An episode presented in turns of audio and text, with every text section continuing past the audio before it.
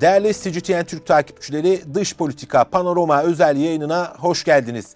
Önemli gündem maddelerimiz var. Elbette bu başlıklar arasında öne çıkanı da Cumhurbaşkanı Erdoğan'ın 12 yılın ardından Mısır'ın başkenti Kahire'yi ziyareti ve burada Mısır lideri Abdülfettah Es-Sisi ile buluşması. Bir diğer önemli gündem maddesi ise İsrail'in Refah kentine saldırı sinyalleri vermesi. Zaten saldırılarına devam ediyor ama topyekün bir katliamdan, tehcir ve sürgün politikasından, mesajlarından bahsediyoruz. İşte bu önemli başlıkları gazeteci, yazar Mehmet Ali Güller'le birlikte ele alacağız. Sayın Güller hoş geldiniz. Hoş bulduk, iyi yayınlar diliyorum. Teşekkür ederiz. 14 Şubat önemli bir gün. Artık sadece sevgililer günü değil ve aynı zamanda siyaseti yakından takip edenler, özellikle uluslararası ilişkileri yakından takip edenler için de tarihi bir gün olarak kayıtlara geçti. Cumhurbaşkanı Erdoğan 12 yılın ardından Mısır'a, Kahire'ye gitti. Burada Mısır Cumhurbaşkanı Abdülfettah Es-Sisi ile buluştu. Türkiye-Mısır ilişkileri bir hayli önemli. Bölgenin iki önemli aktörü ama o kadar çalkantılı dönemler yaşandı ki, anlar yaşandı ki bu 12 yılda. İşte kardeşim Mursi'den değerli kardeşim Sisi'ye kadar gelen bir süreçten bahsediyoruz. Şöyle kısaca bir toparlayalım istiyorum. Kopuş nasıl başladı, bu noktaya nasıl geldik Sayın Güller? Evet, e, yani çok özetle kopuş e, Mısır'da e, Mısır'ın iç işleyişi olan bir konuda Türkiye'nin e, taraf olmasından e, kaynaklandı. Türkiye bu konuda normal diğer devletler gibi tarafsız olup Suriye'nin iç sorunları Suriye'nin iç sorunlarıdır demesi gerekiyordu ama Türkiye ideolojik nedenlerle Sisi'nin yerine geçtiği Mursi'den yana tutum aldı. Mursi kimdi? Mursi İhvan'ın yani Müslüman kardeşlerin Cumhurbaşkanıydı. Ama halk mübareki gönderdi, gönderirken ki eylemlerine Mursi gelince de devam etti e, bizim devrimimizi e, ihvan çalamaz deyip yine alanlara indiler ve orada o halk hareketiyle e, asker birleşmiş oldu bir nevi ve Mursi dönemi kapanmış oldu. Tabii Erdoğan iktidarı Mursi iktidarını kendilerinin ideolojik olarak aynı düzlemde gördüğü için buna çok ciddi tepki gösterdi ve 12 yıllık bir kopuş bu nedenle gelmiş oldu. Şöyle Ayrıntılara çok girmeye gerek yok. Ilgi? Sözler, sert sözler, Sayın Güller neden bu ilgi? Sadece Mısır'da değil, Suriye'de de, e, Tunus'ta da e, Müslüman kardeşleri ihvana o dönem neden bu kadar yoğun ilgi duyuldu? Hoş şimdi de bu ilginin Şöyle, tamamen yani, sona erdiğini Erdoğan'ın, ama. Evet, Erdoğan'ın temel hedefi şuydu. E, bunu e, stratejik düzlemde AKP iktidarı daha iktidar olurken de ifade etti. Bunlar e, belgelerinde de var. Ahmet Davutoğlu'nun ki e, bu dış politikanın önemli aktörlerinden biriydi. Stratejik derinlik kitabında da bunu formüle etmişti. Formül şuydu. Amerika'nın bir küresel düzeni var. Biz de bu küresel düzenin altında alt bir bölgesel düzen kuracağız dediler. O alt bölgesel düzeninde e, lideri olacaktı e, Erdoğan ve e, Türkiye'den başlayarak e, ta Libya'ya kadar uzanan ihvan e, liderlikleri oluşacaktı. İşte Suriye'de ihvan, e, Filistin'de ihvan, e, Mısır'da ihvan, e, Libya'da ihvan gibi böyle bir bölgesel e, bir durum oluşacaktı ve bütün bu ihvan ihvanların yönettiği ülkelerin e, bir cephesi olacak. O cephenin de lideri olarak Erdoğan kendisini Orta Doğu'yu yöneten bir lider olarak e, tanımlayacaktı.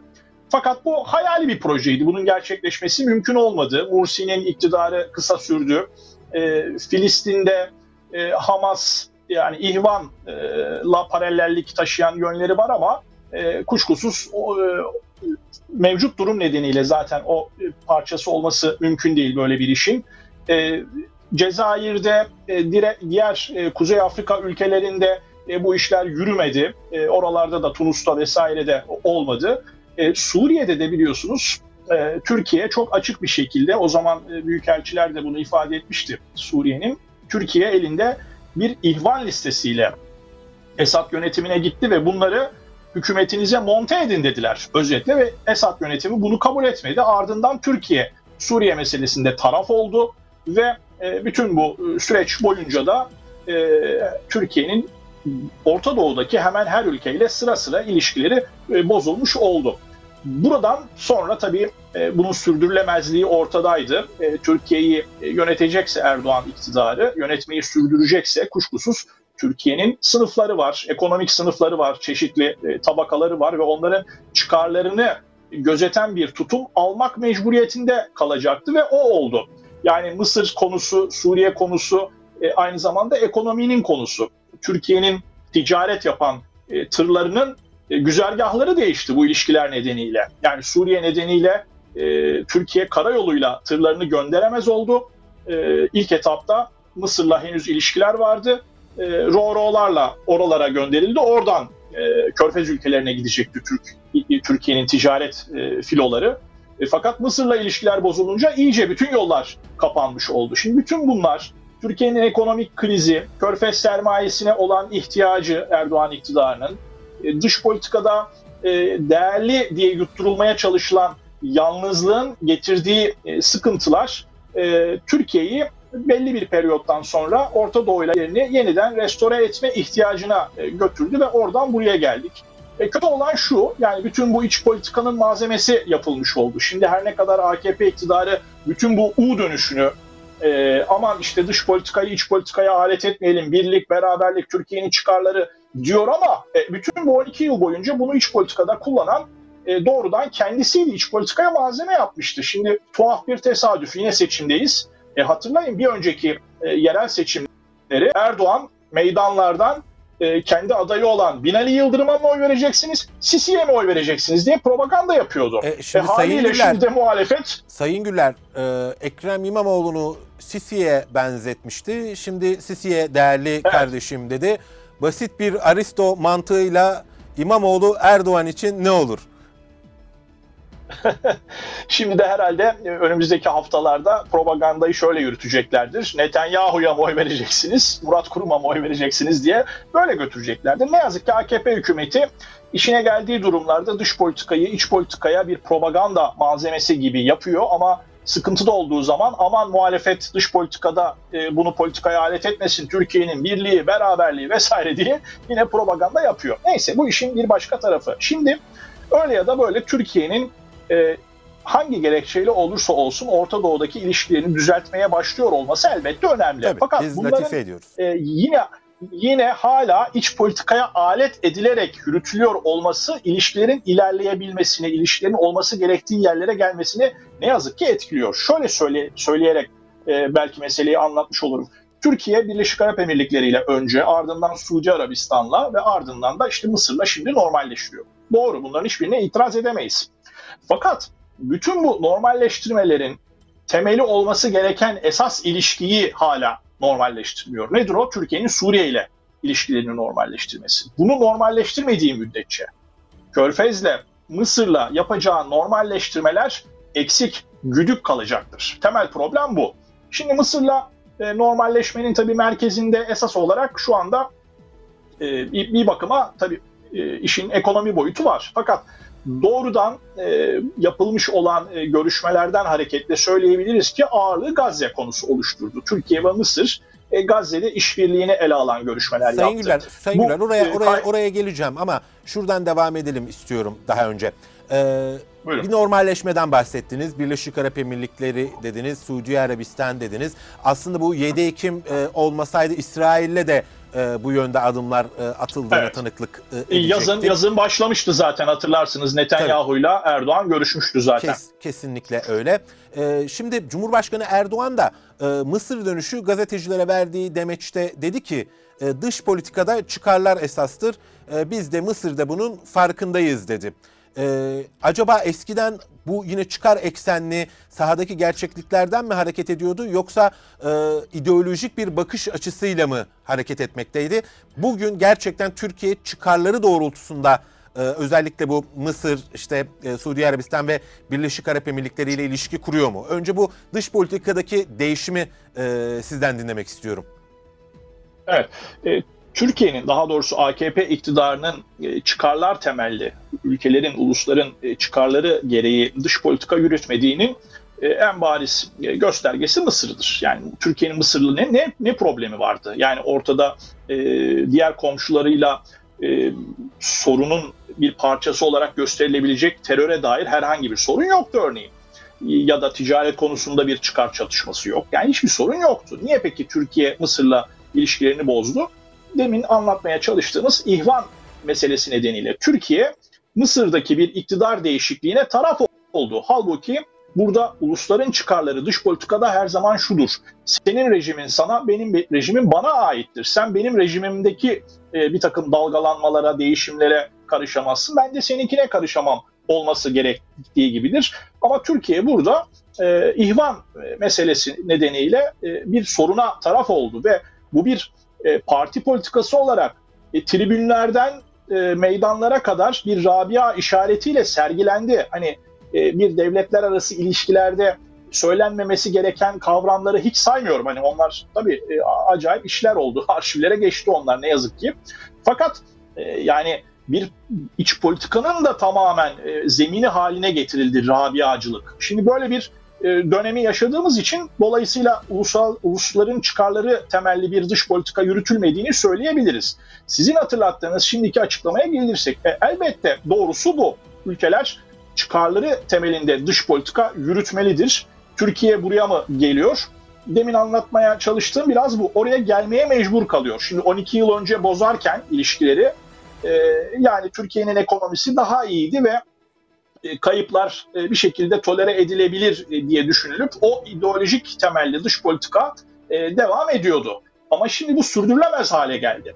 Siz Türkiye'nin Körfez'le, Türkiye'nin Orta Doğu'daki başka ülkelerle ticaretindeki rotaların kendinize kapatıldığı bir durumda ilişkileri yürütebilme şansınız yok. Yani bu rotalar problem halde ve Türk ekonomisi de bunu e, tolere edebilecek durumda değil ve ekonomik nedenlerle buraların açılması gerekiyor ve Erdoğan buna biraz e, mecbur kalmış oldu.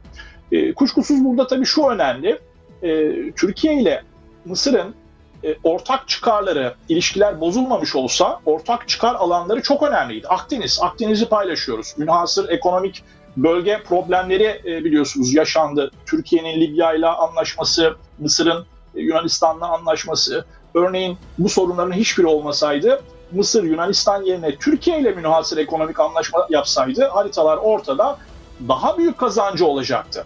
Aynı şey Türkiye için de geçerli ama bunların hepsi e, yaratılmış sorunlar Türkiye'nin de Mısır'ın da aleyhine bir e, sonuç yaratmış oldu. Peki Sayın Güller şimdi ne olabilir? Hem Türkiye-Mısır ilişkileri açısından bunu soruyorum. İşbirliği kime ne fayda getirir? Hem de bölgesel düzlemde ama özellikle Filistin e, ekseninde nasıl bir yeni denklemi beraberinde getirebilir? E, bu konudaki yorumlarınızı alalım.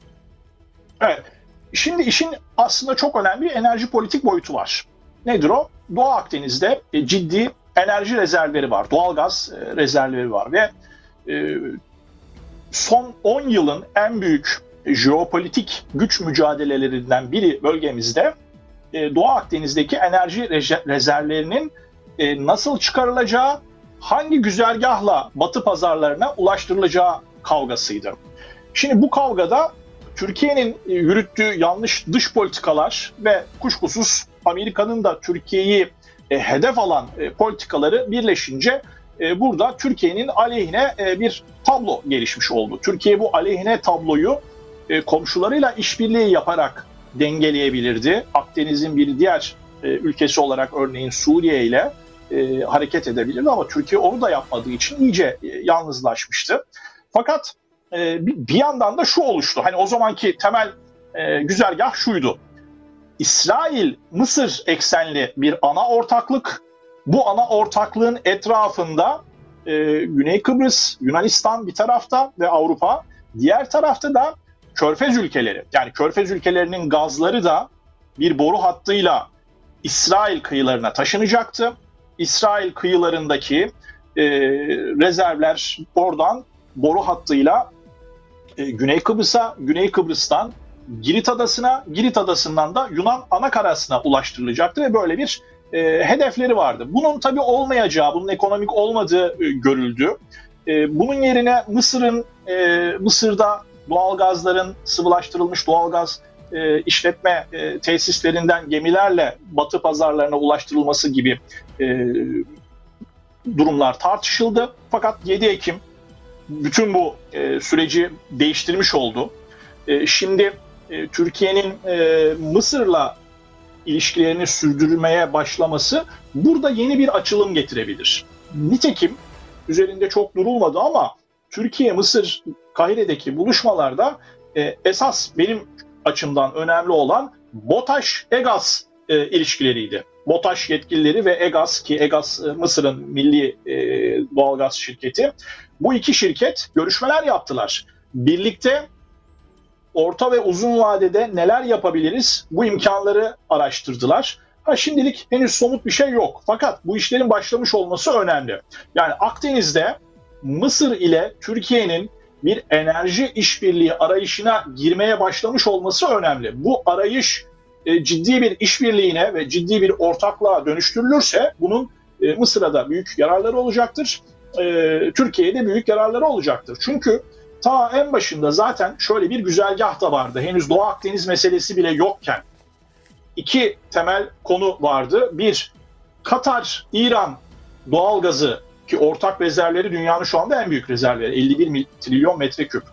Oradan çıkarılacak gazın İran, Irak'ın kuzeyi ve Suriye'nin kuzeyi üzerinden e, Avrupa pazarlarına ulaştırmak. Bu bir hattı. İkincisi ise Mısır e, doğalgazı da yine petrol boru hatlarıyla e, İsrail, Ürdün, İsrail ile Ürdün yani Ürdün mü olacak, İsrail seçeneği mi olacak o bir dış politikaya bağlıydı ama yani Ürdün üzerinden sonuçta Suriye'ye, Suriye'den de Türkiye'ye ulaştırmak gibi projeler vardı. Şimdi bu projelerin kilit e, ülkesi Türkiye çünkü Türkiye'nin Ceyhan'da yani İskenderun havzasında geniş Mersin, Yumurtalık, Adana, İskenderun, Hatay yani toplamı düşünün. O hat e, o hatta Türkiye'nin imkanları ve hazır tesisleri var. Boru hatlarının geldiği yerler var buralarda birleştirilecek ve e, Batı pazarına ulaştırılacaktı. Yani Suriye'ye savaş, Atlantik'in Suriye'ye saldırısı da e, ve tüm bu sonrasında olan hadiselerde bu projelerin hepsini e, çöpe attı ne yazık ki. Ve bu bu çöpe atılmış projeler nedeniyle de bölge kaybetmiş oldu. Hala İran ve Katar e, doğalgazı e, doğru düzgün henüz e, yani daha kapsamlı bir şekilde çıkarılıp batı pazarlarına ulaştırılamıyor. E, diğer yandan Doğu Akdeniz meselesi de işte şimdi sıkıntılı hale gelmiş oldu. Dolayısıyla bütün bunların çözümünde e, Türkiye'nin Mısır'la işbirliğine başlıyor olmasının önemli bir avantaj e, olacağını e, söyleyebiliriz. Tabi arada başka sorunlar var. Henüz bunlar masaya yatırılmış ve bir çözüm yoluna girilebilmiş değil. Libya'da hala ciddi çıkar çatışmaları var. Türkiye hala orada. E, Mısır'ın komşusu Libya'ya e, or iç mücadeleye de taraf olduğu için e, yürüyen sıkıntılı ilişkiler var. Bunların e, çözüm yoluna henüz girilebilmiş değil. Ama zaten böyle bir görüşmede e, Erdoğan ve Sisi'nin yan yana gelmesiyle bütün bu sorunların çözülebilmesi zaten mümkün değil. Önemli olan bir e, ilişkileri normalleştirme, işbirliğine yönelme kararı alınmış olması ve bundan sonra da o e, yollar üzerinde işbirliği yapacak kurum ve kuruluşların harekete geçmesine bağlı. Dolayısıyla burada enerji işbirliği konusu önemliydi. Ee, son soru o zaman şöyle bir Filistin'i de hem Mısır-Türkiye bağlamında değerlendirin. Ee, ama diğer taraftan da İsrail'e de göz atalım istiyorum. Çünkü İsrail Refah için geri sayıma başladı. Acaba e, bütün dünya karşısında şimdi Türkiye Mısır'da tekrar yeni bir denklem oluşturmaya çalışıyor. Blöf mü yapıyor müzakereler için yoksa gerçekten böylesine bir katliama da imza atacak mı? Son sorumuz da böyle olsun. So, sorunuza e, yine deminki konudan e, hareketle başlayayım. Yani Erdoğan-Sisi görüşmesinin en önemli gündem konusu Gazze'de işbirliğiydi. Evet.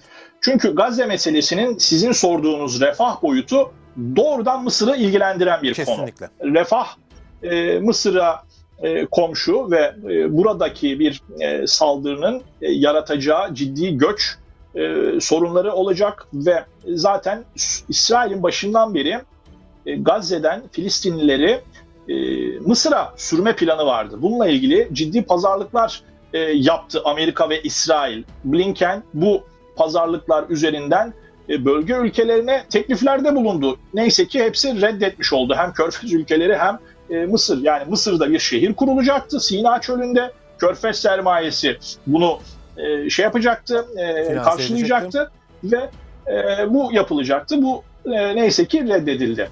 Şimdi e, bunu kuvvet yoluyla hala zorluyor Netanyahu hükümeti. Netanyahu hükümeti 7 Ekim mi tersinden kendisi için bir fırsata e, dönüştürerek e, Gazze meselesini e, kendisi için olası bir Filistin devletinin parçası olmaktan bir parça çıkarıp yeniden yayılabildiği, kendi e, Yahudi yerleşkelerini e, geliştirebildiği bir alana e, dönüştürmek istiyor. Bu nedenle de 2,5 milyon Suriyeli e, Filistinlinin yaşadığı Gazze'nin en azından bir bölümünü e, Refah üzerinden e, Sina'ya e, kovmaya çalışıyor. Bu tabi insanlık e, faciası her yönüyle. Bir soykırım yaşanıyor e, 4 aydır e, Gazze'de.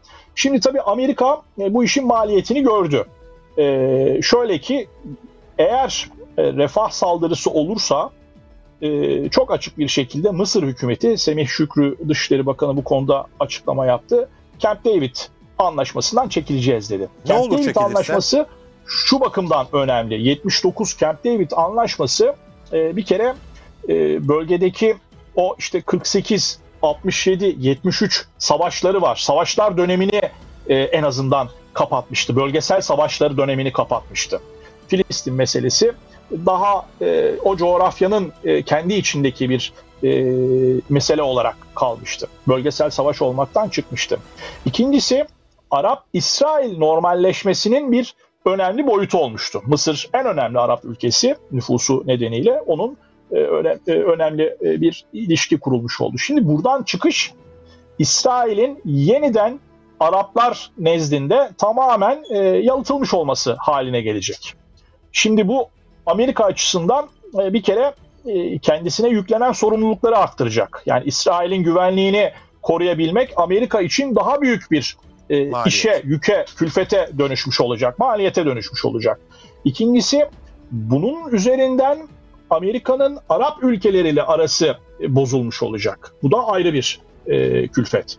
Şimdi Amerika bütün bunları gördüğü için e, refah konusunda İsrail'i dizginlemeye çalışıyor. Ama bir yandan da Netanyahu aynı zamanda kendisi bütün bu meseleleri iç politikasının da e, gereği olarak e, saltanatını deyim yerindeyse ki o da toplamda 20 küsür yıllık başbakanlığı var.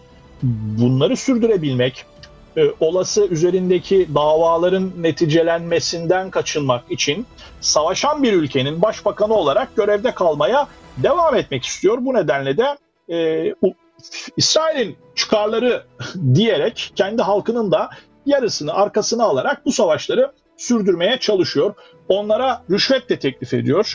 İsrail halkına yeni yerleşim bölgeleri vaat ediyor. Daha verimli topraklar vaat ediyor. Dinen işte kutsal topraklarımızın bir bölümünü daha kurtarmak deyip onları e, ikna etmeye çalışıyor. E, dolayısıyla e, ortada e, ciddi bir sorun var. Şimdi e, buradaki en önemli hamle Amerika'dan geliyor görünüyor ama Amerika'dan ziyade aslında Avrupa'nın ciddi bir tepkisi var. Evet. E, hatta Orta Doğu ülkelerinin yapamadığı bir şeyi belki yapacaklar.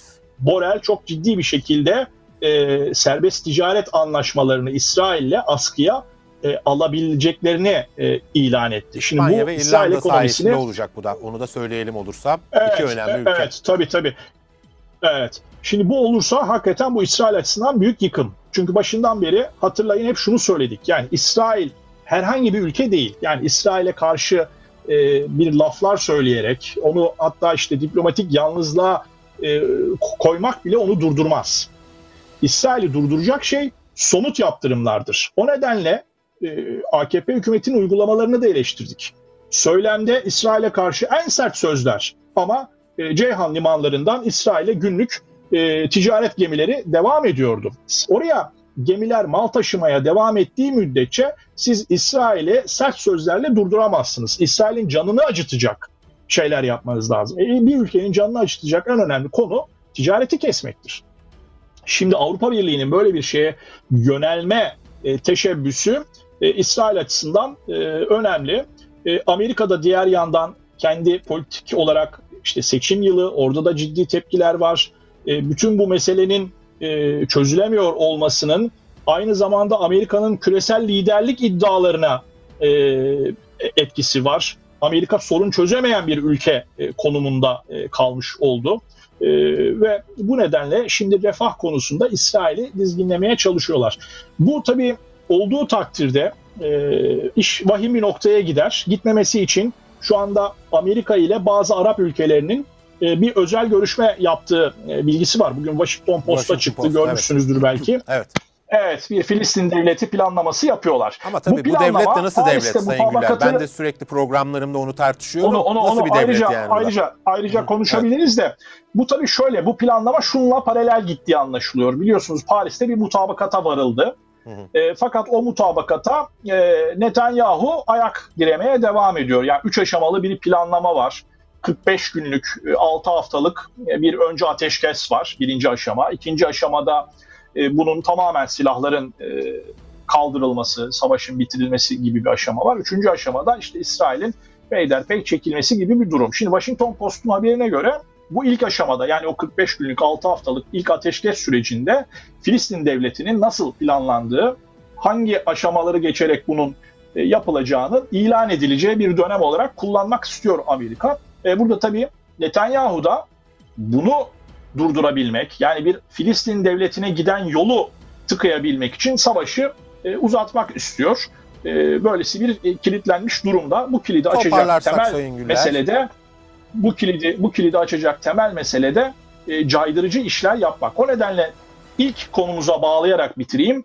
Mısır ve Türkiye Gazze konusunda işbirliği kararı aldı. Fakat bakıyorum her iki tarafın açıklamasına iki madde var. Bir, e, deniliyor ki e, ma- sağlık yardımlarının arttırılması. İki, gıda yardımlarının arttırılması. Yani sizin refah üzerinden Gazze'ye gıda ve sağlık yardımlarınızı arttırmanızla İsrail'in saldırganlığını engelleme şansınız yok. Bunu yapmak için ciddi e, yaptırımlara, ticaret kesmek başta olmak üzere ciddi yaptırımlara geçmeniz lazım. Türkiye ve Mısır buna liderlik ederek Orta Doğu bölgesindeki diğer ülkeleri de harekete geçirebilirler. Sayın Güler çok teşekkür ederiz yorumlarınız için. Ben teşekkür ediyorum. İyi yayınlar diliyorum. Sağ olun. Değerli CGTN Türk takipçileri, gazeteci yazar Mehmet Ali Güller'le birlikteydik. 12 yılın ardından Türkiye ve Mısır arasında açılan yeni sayfayı, geçmişte nelerin yaşandığını, gelecekte nelerin olabileceğini irdeledik. Ardından İsrail'in saldırganlığını Refah kenti özelinde bir kez daha masaya yatırdık. Dış politikada panorama haftaya Cuma günü yine sizlerle olacak. Görüşmek ümidiyle.